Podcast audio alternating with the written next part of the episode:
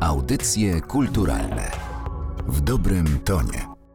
Dzień dobry Państwu, Anna Karna. Witam w audycjach kulturalnych. Dziś nie ze Studia Narodowego Centrum Kultury, a z Teatru Wielkiego Opery Narodowej, gdzie już jutro odbędzie się wyjątkowy koncert. Koncert inaugurujący drugą europejską trasę Ukrainian Freedom Orchestra. Ze mną dyrektor Teatru Wielkiego Opery Narodowej, pan Waldemar Dąbrowski. Dzień dobry. Dzień dobry Państwu. Niech przemówi muzyka i uciszy przemoc. Tak o tej orkiestrze napisała Ołena Zełęńska, pierwsza dama Ukrainy. To, co jutro usłyszymy w Teatrze Wielkim, to będzie głos wolnej Ukrainy.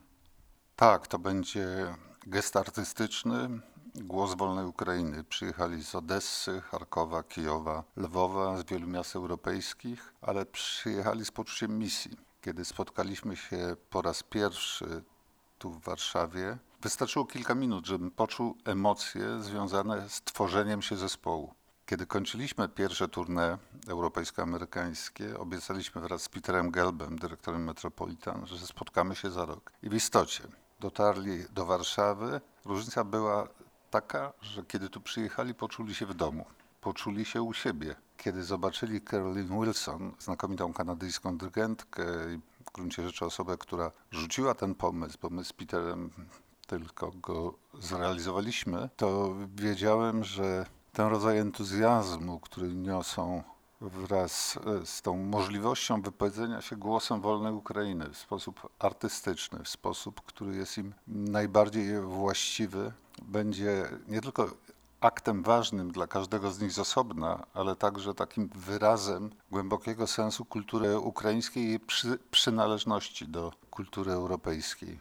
To jest wspaniałe doświadczenie, przeżycie z ukraińskimi muzykami, którzy przywożą ze sobą, no co tu mówić, dramat indywidualny ich rodzin, sąsiadów, miast, z których przyjeżdżają, a równocześnie muszą wydobyć z siebie te najsubtelniejsze emocje zapisane w partyturze Verdiego czy Beethovena. To wszystko zbliża koncert, który przed nami, do rodzaju misterium, może bardziej niż jakiegoś artystycznego wykonania dzieła nawet tak wielkiego jak dziewiąta symfonia Beethovena. Ta orkiestra powstała rok temu, kiedy Rosja zaatakowała Ukrainę, też dlatego, żeby pokazywać i chronić ukraińską kulturę. Ci artyści, którzy jutro zagrają w Teatrze Wielkim, będzie to pierwszy inaugurujący koncert tej drugiej europejskiej trasy. To są artyści, którzy wciąż mieszkają w Ukrainie, którzy potrzebowali niektórzy z nich specjalnych pozwoleń, żeby móc przyjechać tutaj. To są też artyści, którzy musieli uciekać.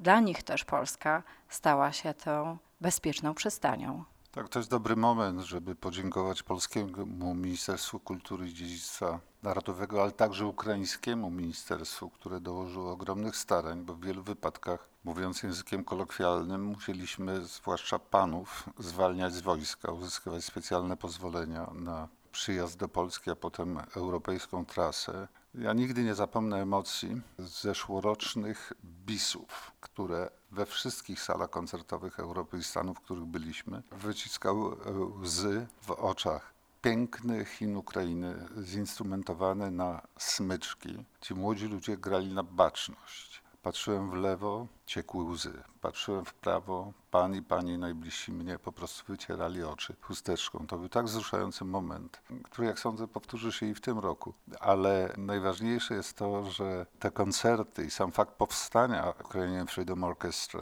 i obecności w najważniejszych salach koncertowych Europy będzie niosło przesłanie prezydentowej Żeleńskiej. Nie oswajajcie się z naszym cierpieniem, a ten proces oswajania się z cierpieniem Ukrainy niestety trwa. Zorganizowanie tegorocznego tournée było trudniejsze niż w zeszłym roku, bo ta wojna zamieniła się w taki news medialny czy telewizyjny, a przecież to jest bardzo, bardzo dotkliwe doświadczenie dla tych, których usłyszymy i których zobaczymy na scenie teatru jutro.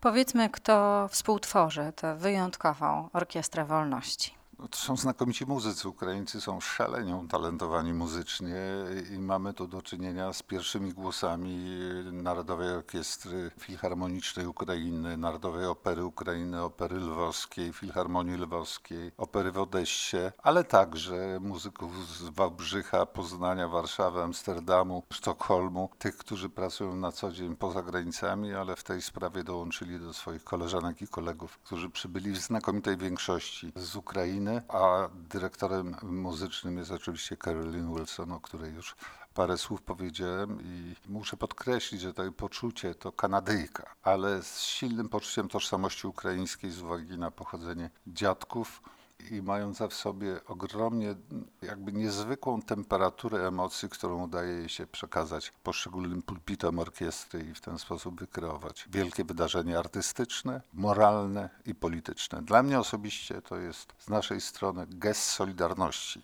nie tylko z artystami Ukrainy, ale ze społeczeństwem Ukrainy.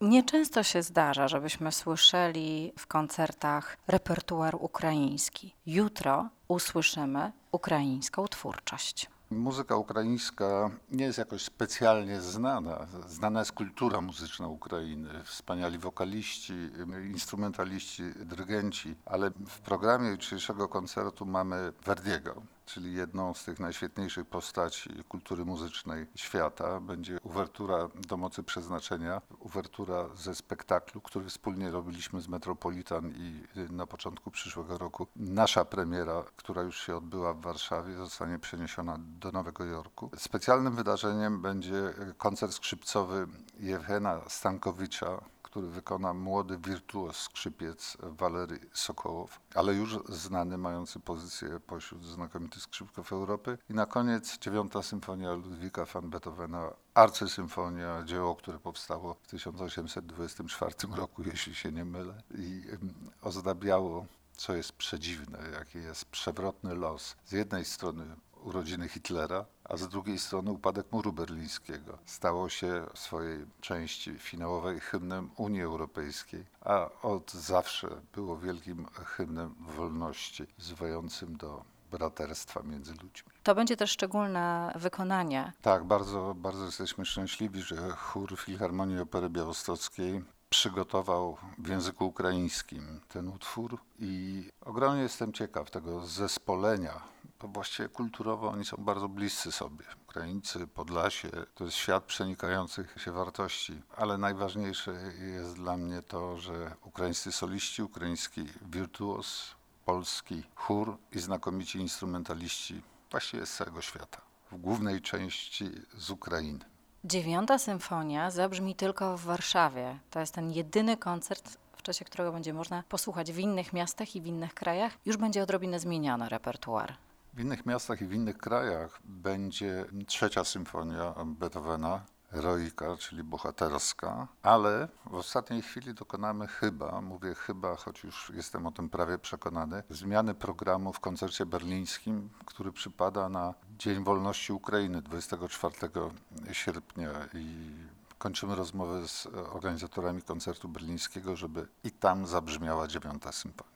Poprzednia trasa, europejska, amerykańska trasa, odbiła się niezwykle szerokim echem. W najważniejszej światowej prasie ta orkiestra już ma swoją markę. Ta orkiestra ma swoją renomę, nie tylko artystyczną, ale właśnie jako posłannika takiej no, wiadomości o tym, że Ukraina trwa w świecie swoich wartości i że jest częścią wolnego świata. Ja mam jedno marzenie, żebyśmy nie robili już kolejnego tournée Ukraińskiej Orkiestry Wolności, tylko żebyśmy triumfalnie zagrali program, na który złożą się utwory z pierwszego i drugiego turnieju w Kijowie. I, I pewnie tak będzie. Bardzo chciałbym, żeby nie było trzeciego wojennego turnieju tej orkiestry. Ale ten koncert poza wielką wartością emocjonalną też będzie miał wartość bardzo konkretną, finansową.